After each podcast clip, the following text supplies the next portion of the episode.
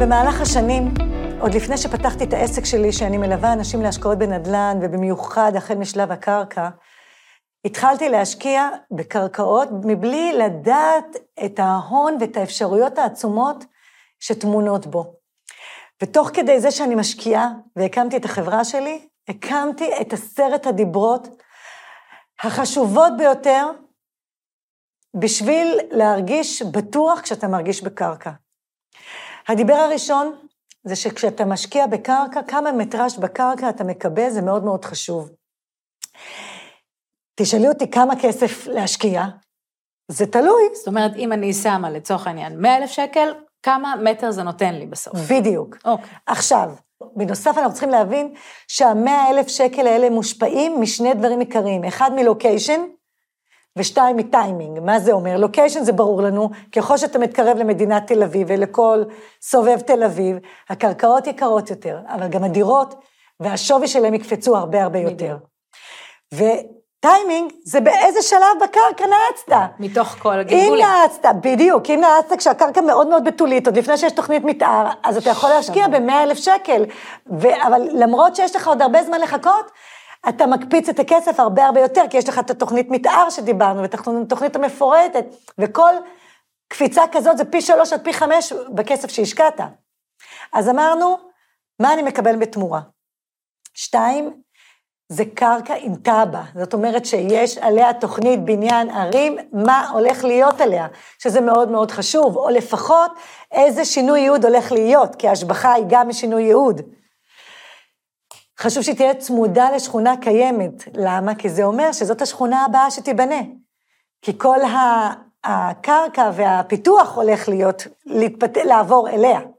יזם אמין, ותיק ומנוסה, שמומחה בתחום הקרקעות והשבחתן, שהוא מעורב, שהוא יודע מה הולך להיות פה, שבכל תוכנית או בכל uh, ועדה הוא משתתף, ואם צריך לעשות שינויים אלה ואחרים הוא מסוגל.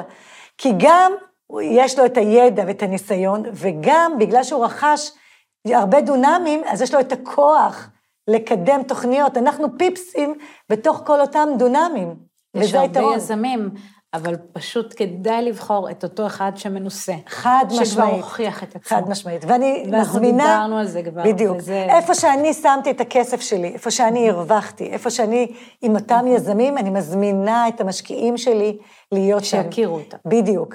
כי נואל, איפה שאני שמתי את הכסף שלי, ככה, ובדקתי, והרווחתי, ואני יודעת שהולך להיות שם, אני מזמינה את המשקיעים לבוא להצטרף אלינו. וזה נותן הרבה יותר ודאות וביטחון. חד משמעית. הנושא השני, הסעיף הנוסף זה שחשוב מאוד שיזם יישאר איתנו בקרקע. כי האינטרס העצום שלו זה לקדם כמה שיותר מהר ולהכפיל את זה בכמה שיותר כסף כשאנחנו מוכרים. עד המפתחות. עד המפתחות או עד שהכפלנו את הכסף ומכרנו בדרך, אין בעיה. זה, אתה בוחר באיזה מסלול אתה הולך. זה ברור לך, כמו שסיפרנו בעסקה הקודמת, שקנינו ב-24 מיליון ומכרנו ב-50 מיליון. מי ידע למכור את זה ב-50 מיליון, להביא את אותו טייקון שיקנה? זה בדיוק מה שרפאל עשה. הוא הביא את אותו טייקון שקנה מאיתנו ב-50 מיליון. הסעיף הנוסף זה טאבו פרטית. הקרקעות במדינת ישראל נחלקות לשתיים. 7% מכל הקרקעות במדינת ישראל בסך הכל הן קרקעות פרטיות. 93 אחוז זה קרקעות של מינהל מקרקעי ישראל, זה של המדינה, שהיא למעשה, המחויבות שלה זה לשמר את הקרקעות האלה, ולכן מי שקונה הוא חוכר, הוא משכיר את הקרקעות, ולכן קרקע פרטית בטאבו זה משאב שאין אותו הרבה, והוא שווה הרבה. זה נכס רציני. זה נכס רציני.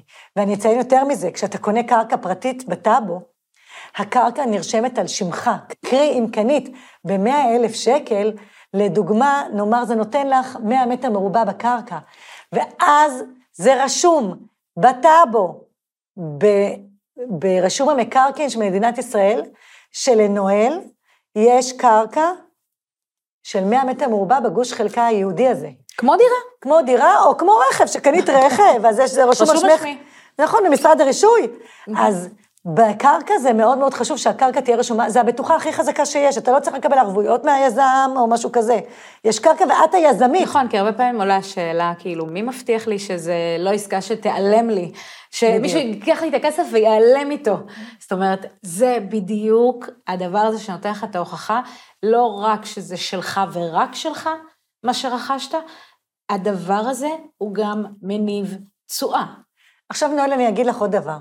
לפעמים, באמת, מימד הזמן משתנה. אם אמרו לך חמש שנים, זה יכול להיות בארבע שנים, זה גם יכול להיות בשש שנים. נכון. אבל אם זה בשש שנים, עדיין השווי שלה רק יעלה ויעלה. נואל, אם יש בטאבו קרקע על שמך, 100 מטר מרובע, ברעננה, לדוגמה, so called, שיש עליה טאבה, מכאן הרכבת התחילה לנסוע. שווי הקרקע רק עולה ועולה. ואם אני אציין עוד כמה טיפים, ברשותך. חייב שתהיה שמאות לפי תקן 22, על פי חוק. היזם שמוכר את הקרקע חייב להמציא שמאות. אני יושבת, אני קוראת את השמאות, אני בודקת בעירייה, אני בודקת את הקרקע, אני בודקת בכל מה ש... זה חשוב מאוד.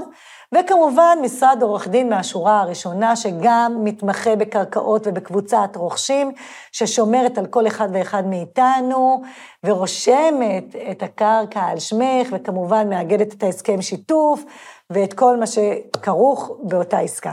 מנית פה חוקי ברזל, אני חייבת לומר. זה עשרת הדיברות שהם כל כך עושים סדר כדי להבין אה, גם מה חשוב לקחת בחשבון, ממה להיזהר, ובכלל, למה זה נכון להיכנס ובאיזה שלב, ועם מי. נכון. המסר שלי בפרק הזה הוא שכל אחד יכול להשקיע בקרקע, להיצמד לעשרת הדיברות שלי, ליזם ולאנשים הנכונים, ואתה בקלות, מבלי לעשות הרבה, הכסף עובד בשבילך בכל שלב ושלב. אני מזכירה לך, נואל, שזה מה שאני עושה כבר כמה שנים טובות, זאת ההתמחות שלי, שם אני שמה את כספי, ואני מזמינה בלב שקט, משקיעים בכל שלב ובכל גיל לבוא ולהצטרף אלינו. אינשאללה. יאללה, שיגדל פה דור אה, משכיל ומניב. תודה, תודה, להתראות.